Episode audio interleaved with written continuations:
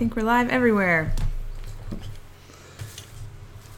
So Live. Say something insightful. Live from New York, it's something real.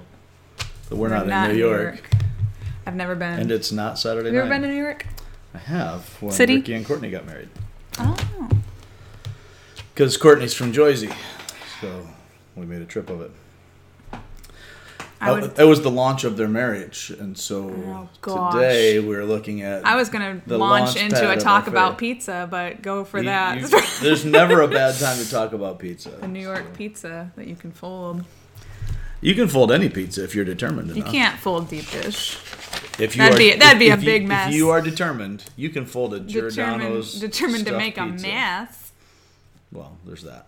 So let's talk about uh, Acts. or, Well, as we launched into that conversation, and Ricky and Courtney launched their marriage at that time, we are now looking at uh, the what is really the launch pad for our faith, for a, a confident faith walk. And this is, I think, one of the things that um, I probably deal with most with people, and I think probably just in personal interaction you do as well. I know that that, that uh, these are things that we've talked about a lot. Is how do I get that confidence? How do I get that boldness? Uh, and when we see in in Acts 13 in the first 12 verses that Paul is Paul and Barnabas. Paul is doing the speaking here uh, in, in what's recorded. Um, they go before the Roman proconsul, which is you know this is a big time platform to be able to talk. He actually sent for them. He had heard the gospel uh, or heard of the gospel and wanted to hear them talk about it. He's an intelligent man, wants to, to hear the reasoning and so on. They get there, and in in all of what's going on, they interact with this attendant, um, advisor, attendant, you know, however you want to see this, this inner circle guy, who is a sorcerer, false prophet kind of dude, uh, Elymas Bar Jesus, and he he tries to divert the proconsul's attention away from the faith, to, to, to turn him away. what a name, by the way. Elymas Bar Jesus. It's right up there with Sergius Paulus. Right? This- is a, a chapter of great names. And uh, anyhow, Roman names just kind of sound majestic. don't right. You You sound like you should When be you say like sorcery and Elymas Bar Jesus, I want to have like a wand. Right, and when your name is is Sergius Paulus, Right. you sound like you should be in charge. Of I don't watch. Harry Potter, but I feel like That's probably a spell in Yeah, there right. somewhere. Must be. Uh, anyway, so uh, Elymas is trying to turn him away from the faith, and Paul just goes right at him. It says, "You are a child of the devil. Will you never stop perverting the ways of the Lord?" And that kind of boldness, I think, probably strikes most of us as, "Whoa, that's, Right, right. That's not, you know, that's not Slow politically down. correct Right. here, you know." And especially in an age now where we are so uh, divided and divisive, where social media, especially, you see so many things that are, um, you we get really worked up and bent out of shape, and some other somewhat mildly derisive words that I could think of that about things like politics, you know, and, and, and even things that are deeper than the politics aspect of it, things that have to do with theology and, and church. And I, and I see theological debates on social media, which just drives me nuts. That's not really a good debate forum. I know people call it that, and, and, and I think probably it was intended to some extent to be that. But if you're in Twitter and you've got 140 characters, now it's 280 characters, that's not sufficient space for nuanced thinking. Well, but even if you if you're on Facebook or you have all the space in the world. you can't read. You can't read thinking. tone. You can't. You know. You can't really have a conversation with somebody. Right, you know? and, and my sister-in-law uh, Suzanne, our, our missionary to Hungary, uh, was just saying the other day, and I thought she really nailed it. One of the big issues that you see with social media debates, or just in general, is this reductionist idea that we're just going to reduce everything down to this this, if I could say, lowest common denominator. That that it becomes base, and so while there might be you know this high level of thought in mm-hmm. personal conversation by the time we get it to social media it's all just squashed and, and leveled out and that's not conducive to, to deep thinking or analytical critical thinking or being able to, to communicate effectively and accurately. Like you said, tone is a big deal. Right. But on the flip side, it seems like, you know, you turn on the news today and you see people on both sides, whatever this person's angry about, whatever this person's angry about, having I won't even call them conversations either, screaming at each other. Right. You know, driving Still by that in a re- right, driving by in a parade or walking by in a protest or whatever, and screaming at each other, trying to get their point across in a few words while they're while they're walking by. Right. And it's it just like you said, it just seems like you can't be bold. Or you're going to get attacked some way, no matter what. If Or whether you you're end bo- up slipping into be, being the attacker. whether you're well. bo- no matter what your beliefs are it, i think people on both sides of the spectrum are kind of I, I don't know if you get if you're if you're bold in what you believe or what your convictions are you're going to get attacked by somebody else Sure. whether you're right or wrong So then, in a world like that, how do we how do we stand boldly for Christ? How do we live a confident That's a good life? question. And that's really what what we see is kind of the key to this passage. if i went up to somebody today and was like you're a child of the devil they would be like uh Right. what is wrong with you And, and perhaps there are a lot more places that we should be doing that. I think perhaps there are not enough uh, church leaders willing to do that. We don't do church discipline in, in our world today. It, it's just it's so uncommon that it sounds foreign. When we talk about um, you know removing someone from membership. Over whatever it is, it could be a pretty heinous thing, and unless it's part of the woke movement, that's a whole other thing. But you know, if, if, if we're going to be you know outside of, of what is considered acceptable to society oh then we got to shut everything down Right. right. but what about the biblical standard we don't discipline people for biblical standards so when you know when someone's you know living together outside of marriage that is contrary to the biblical standard of how a church member needs to live. We don't address that. We don't talk about it because it could be offensive. We, we might hurt somebody's feelings. You know if we're if we um, are talking about marijuana use obviously something controversial today um, as we're dealing with all of these different things we don't address them within the church from a biblical perspective including sexuality. So we have this whole new genre of books about you know the gay christian and stuff not biblical that's i will state unequivocally, and I will probably, you know, if anybody outside of our circle of seven people or whatever hears this, uh, I'll probably be uh, blasted for it. It doesn't matter. There is no such thing as a gay Christian.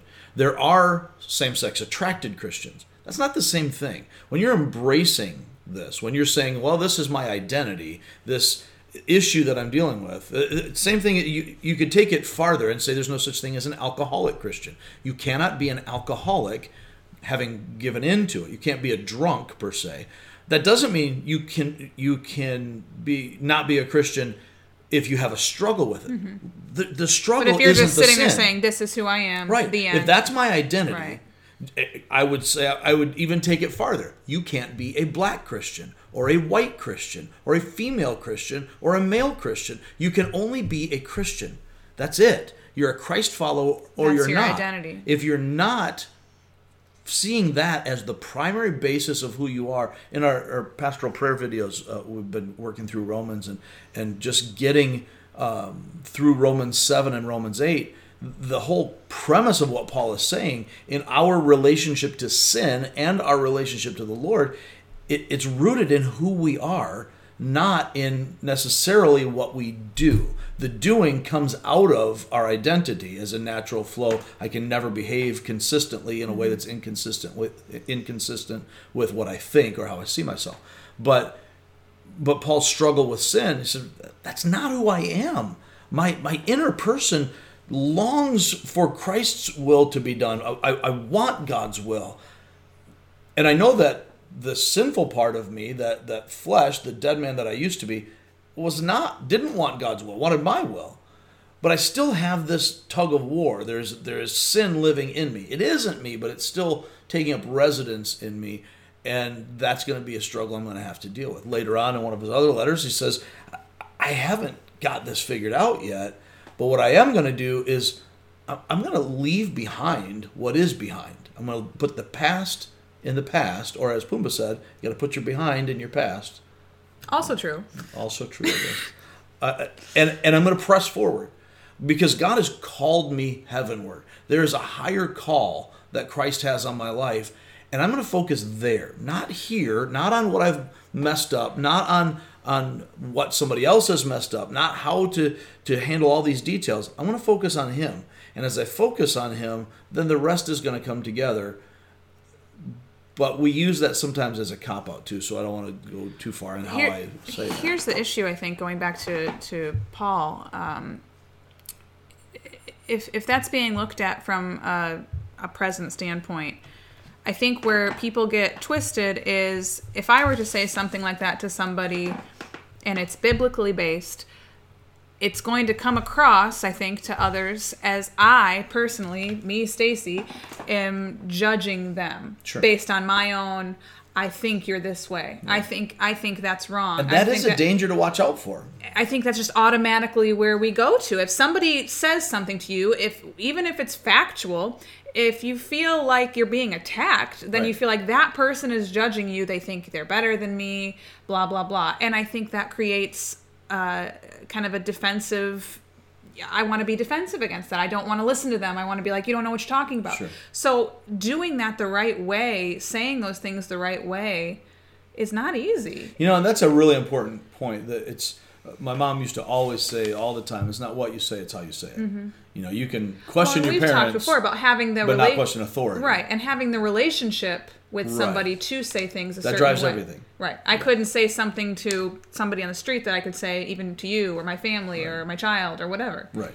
A- And all of those different aspects of relationship, context changes everything. Mm-hmm. Like you have the same level of relationship as far as as um, direct connection to your mother as you do to your son. Right. But you would not say the same things to your mother that Right. you would say to your son, Right. and you wouldn't say the same things to your son that you would say to your mother. There's there's a different thing that goes on there.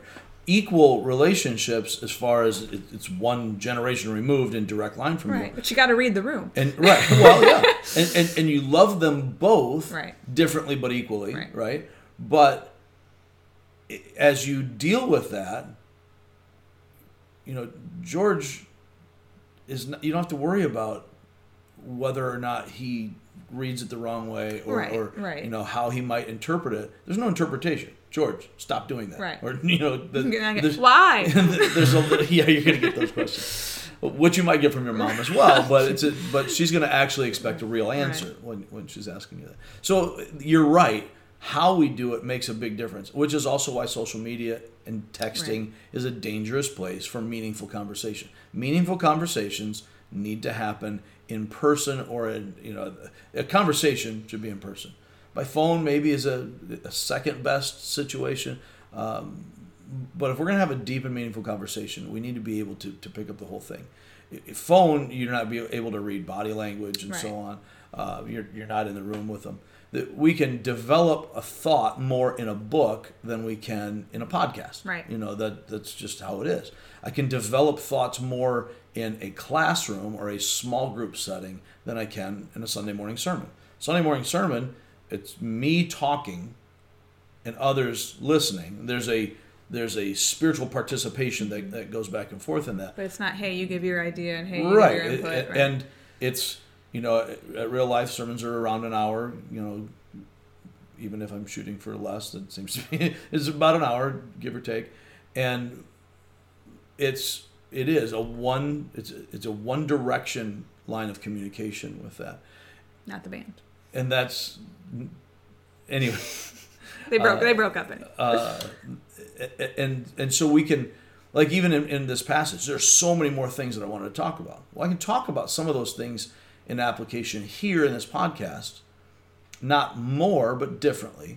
If we're in a class where we're working through the book of acts we might take two three weeks to go through this same section to be able to look at it. you know just things like you know at the very beginning of the chapter we see the unity and diversity that they're they're called to be one church. They're they're serving the kingdom as one. They're in one accord. Very much the same dynamic that we see in in acts 2 and acts 4 um, but from broad diversity of background you know you got different skin colors you, you know got one guy that's specifically called uh, you know simeon the black and so there's there's some very distinct differences between them. Barnabas was a Jewish landowner. Uh, Saul's a former Pharisee, former persecutor. Uh, you got Manaen, who was raised with the the Herod that was on the throne when Jesus uh, went to trial. Same guy that beheaded uh, John the Baptist, and now his childhood friend is, is, or essentially foster brother, is here leading the church in Antioch. So you've got a real broad diversity here.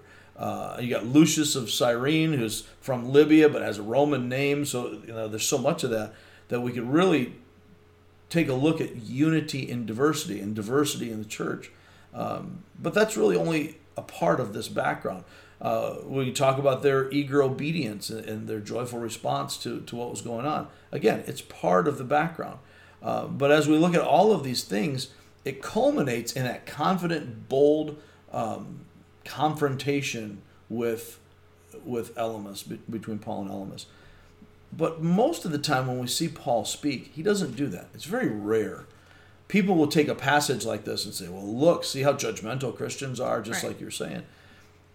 But that's not the whole picture.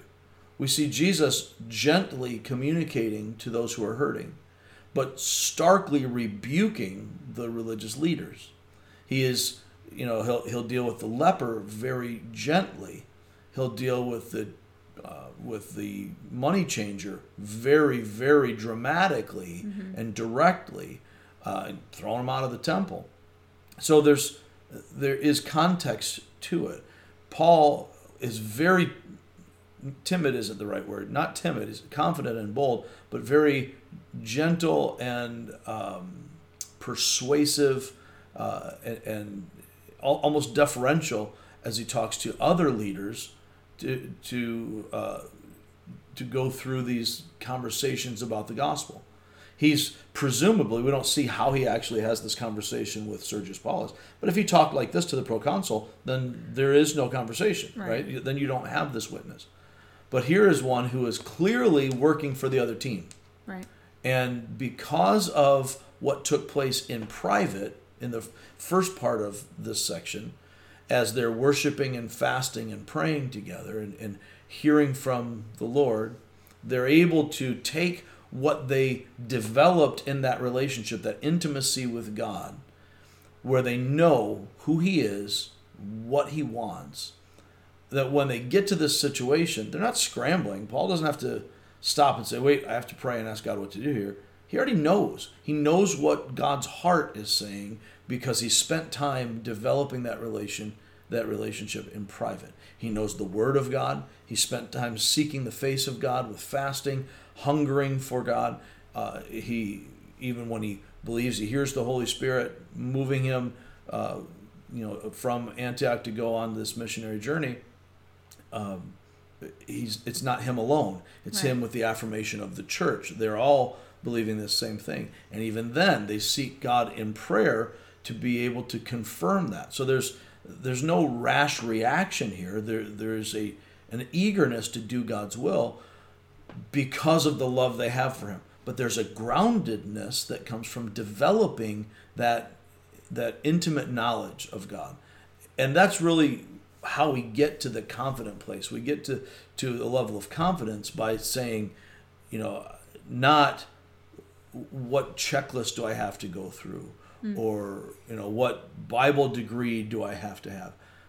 We get to that level of confidence by developing that relationship with time alone with God. Also, you know, being with other believers, with the church, where we're building one another up. This is why gathering is so important. It's not so we can sit just so we can sit under teaching. There is that. It's not just so we can sing songs of worship. Yes, that's absolutely what we do. But what is really a huge part of it that I think people overlook is it's not it's not primarily about what I get from it, but what I give to it. We're here gathering as the church to encourage one another, to mm-hmm. build one another up, to love one another, to spur one another on to good deeds. And we can't do that individually, we do that corporately. Those how am I going to encourage somebody else if I'm alone? That, that's not right. how it works. So Uh, and that kind of goes against i think a, a- big chunk of our culture as well number one we think we want to do things on our own Yeah. and number two we tend to hide away when we need to be boosted up and lifted up Right. I'm. I'm very guilty of that um, when we're when we're feeling bad, when we're feeling Right. down, disconnected, discouraged, then we'll isolate, Right. which is the absolute worst thing Right. that we can do. Right. But the devil works really hard to tell us that. And notice what they're doing in private in their in their private preparation for what will later be a public proclamation. Mm-hmm. They there is the aloneness, but it's together in this aloneness. Right. So the leadership is doing this. We see plenty of accounts where they are on their own. Like uh, Paul tells us later in his letters that he had, had gone off to, to learn by himself. He didn't go to Jerusalem to Right. learn. Uh, there were a number of uh, times when Jesus goes off by himself. So there is that individual I, I'm trying. I, I want to say isolated, and that's not really what I mean. But uh, but w- where we are sort of sequestered in our prayer closet, where it's just me and God. Uh, you know, the movie The War Room gives a great mm-hmm. picture of that. This is my place, my time to protect from everything else. No distractions. Not reading my Bible with the TV running. Right. You know, I, I- I would even go so far uh, as to say it. it it might be not reading my Bible while I'm eating breakfast. Now, mm. I'm not saying that's a bad thing, but to get completely focused and devoted, so that I'm, I'm I'm clearing the mechanism of everything else. There is no there's no distraction. There's no noise. The devil will bring distraction. It could be a fly buzzing around the room that keeps you from thinking. He's going to work really hard to get us to that place. But to to be able to um, to develop intimacy requires alone time and you know any parent with children understands that i can't develop intimacy with my wife with all the kids around there's a there's we have to have sometimes of being alone together Right. which is you know probably how we got in that situation but anyway the Let's move can on we edit that from the live stream we did say this wasn't for children right I think we did. So anyway, as we're um, as we're developing the private part of it, there are some things that that we see them doing here that we need to recognize as, as important um, aspects of it. We need to recognize who God is. We need to focus on His person and character and worship. And that's one of the reasons that that singing and praying through the scriptures is a big deal. The Psalms focus so heavily on who God is and what He's done in the past to remind us of what He means to us going forward. So the the greatness of God manifest in His deeds. This is an area of worship that that helps us to recognize him for who he is. We need to hunger for him in fasting, and we probably should have spent you know a bigger chunk of this podcast on fasting itself. maybe we should do a one-off on that maybe we should because it does. It's something that gets neglected and Right. overlooked in, in the church, and, and I think even in places where it um, where where folks are prone to use fasting, sometimes we we have misunderstandings of what it's intended to do, what it accomplishes, but ultimately the desire for God is heightened by the focus on God. When we remove this physical satisfaction, this physical comfort, uh, then that attunes our minds and hearts to Him. Well, we've said that before. You're less likely to to call out to God when you feel comfortable and you have Right. everything you need, and you and you, you tend to do it when you're in trouble, quote unquote. Right. Um, so if you're hungry and you're not, you know, satiated and everything's not great, uh, you can adjust your focus there where it needs to be. Absolutely, and and, and I don't fast as often as I should. Uh, You that's talked to you talked to me uh, when I was we were having uh, marital issues. At one- point, I think you said I'm gonna I'm fasting until this this and this, and Yeah. and that struck me at the time. I forgot about that. Actually. Yeah, oh, I haven't. it Um, uh, so I, before I think before you said that, obviously I knew what fasting was, but I'd never uh, in my own life done that or known somebody else to do that for uh, for that purpose. Um, so that really stuck with me and uh, got me more interested in what that really is about and the purpose for it. And like you said on Sunday, it's not, you know, the the for dietary purposes to lose weight or to. Right. Not that there's anything wrong with that. It's just not the same thing. It's not the, the the fad that people are trying to make it, whether that's you know intermittent fasting or, or whatever. Um, if you want to do that for your health right, stuff, that's one that's thing. great. but that's not the Yeah. purpose here. right. So I don't know. That just struck with stuck with me. Yeah, and on my end, you know, one of the things that that did was it, it helped keep me focused. Mm-hmm. So when I'm hungry and your stomach's growling, like I need to eat. some- Oh wait a minute, I'm fasting. Oh wait a minute, why am I fasting? Right, I'm fasting because I'm praying for these people. Because one could so- argue that the hunger itself would distract you, Yeah, but it reminds you of what you need to be focusing on, so you can deal with that, so you can eat again. It- and, and we can use that as an excuse, Right. Because anything can distract us if we allow ourselves to be Right. distracted. And as someone who is very quickly and easily, readily distracted, th- I get that. Yeah. I can be distracted by good things, which is Right. one of the struggles with doing research on the internet. If I, you know, if I'm doing research for a sermon or, or a, an article or whatever from a book, and I'm following a thought, that's one thing if I'm doing it on the internet and I do a search and then I hit a link within that search, which brings me to an article that has a link in that search, Right. and I just keep going, and next thing you know, hole, I'm right. I'm six levels down the rabbit hole talking to the Mad Hatter, At and I forgot why I got productive. here in the first I do that with YouTube videos, and I, to- I like Yeah, end up too. somewhere totally different from where I started, like watching sloths or something. I don't know what that is. so- Sloths, the animal. Oh, sloths. Okay. I- Sloths, Yeah. sloths. No, that's good. You're right. That's Emma's favorite animal, by the way. Oh. I I'll start out watching something on on uh, intensive managed grazing and end up, you know, with who knows some kind of a unicorn Yeah. song that the kids are Yep. doing. So Anyway, sorry. uh, See the so- distraction. exactly. So recognizing Him in worship, hungering for Him in fasting, uh, pursuing Him in prayer. They they take when they think they know, then they go farther. The the the fasting uh, gets them in this pursuit, but then they're they're going to continue because fasting and prayer go together. Right. It's not just fasting. Right. It's not just prayer, but but to hotly pursue God like a deer panting for water.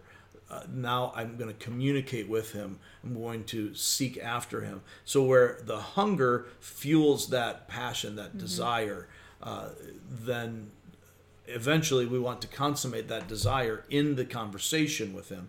So, uh, hunger for him in fasting, pursue him in prayer. Uh, we see them hear from him in his word as the Holy Spirit speaks to them, and the Spirit speaks through the scriptures. And so, we, we continually want to, if we're going to know God, then read his book. I mean, he, he gives us the book so that the mystery is revealed to us in Christ.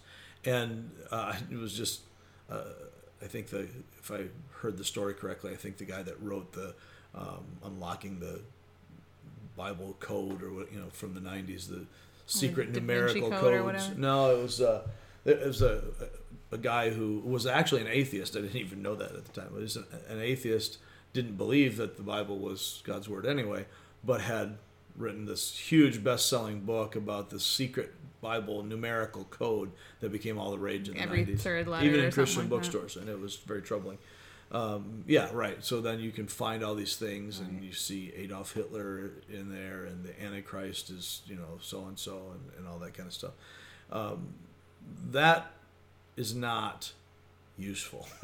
That's not how the Bible is written. That's not why God did not put secret codes in the Bible. There are not. There's not some special knowledge that you have. The Bible Yeah, is written. decoder pen. The Bible is written specifically to reveal God to you so that you can know him, you can know his heart.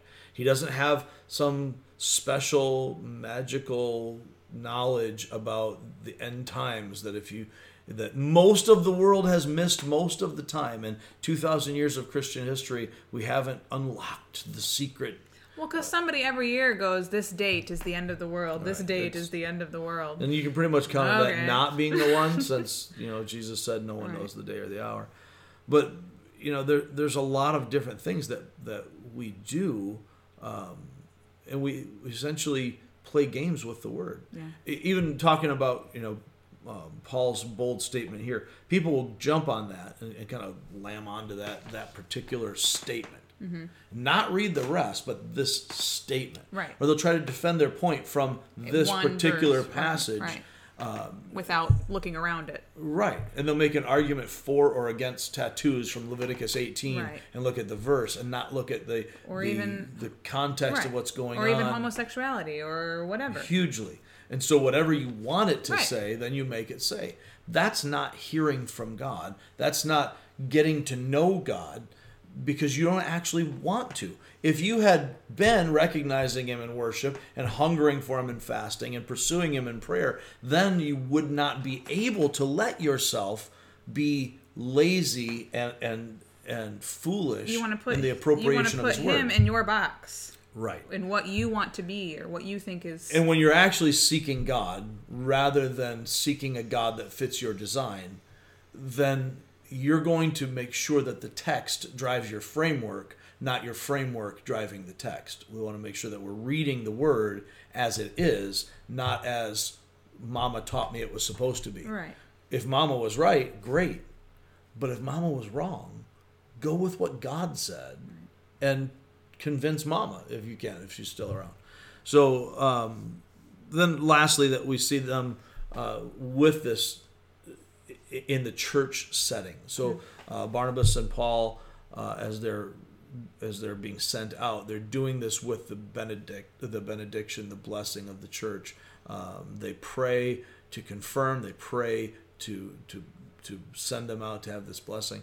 And the the beauty of this is the togetherness. So even when they go off on their own, they're still united with the church. That same diversity that we see at the beginning is present, even as they're separated, because they're still one in purpose, one in spirit. And, and I think we have, in the last 50 years for sure, we've moved so far away from the idea of corporate faith, mm-hmm. corporate believing, that, you know, we have this me and Jesus got our own thing going kind of deal. I go to church when I want to go to church. I go to a church that suits my tastes rather than I'm going to commit to a body of people. And in the name of Christ, I'm going to submit myself to someone else. We don't do that well. I think we really don't do that well as Americans. Right. But as Americans, in our particular moment in time, we we we certainly don't want to uh, submit to someone uh, that looks a lot like what the culture calls oppression. Right. So if I'm a female in the you know in the wake of the Me Too movement, in the wake of of you know second generation, third generation feminism, which is dramatically different than what it, it was you know when we were trying to get women equal rights in the vote. It's not the same thing. Now we're getting to a place where in the church, I would never want to submit to male leadership in Right. the church. I would never want to submit to my husband in my marriage. That are you kidding me? That what kind of sexist, chauvinist, misogynist garbage is this thing? You know, stuff that you're talking about. The Bible can't say that kind of stuff. And then we don't have the greater conversation because we resist the submission on its face. I, I, I can't, if I'm a, a person of color, I can't submit to a white leadership because, you know, look what that means. I don't need the, the, the I don't need this person from this oppressive thing and this white patriarchy that, that we've seen. Uh, all of these different things that the culture is telling us, rather than saying, uh, we are all equals in this Right. and I love you, and because I love you and I trust that you love me, and we are united in loving Christ, we're going to submit to one another. So that that you know uh, that that white CEO might you know he he might be submitting to the black janitor who also is an elder at the church Right. you know, or the the black uh, um, lawyer might be submitting to the white farmer because of the relationship that they have. It, it, it's all about submitting to one another, to submitting to the church as Christ's manifestation, Christ's authority in the world.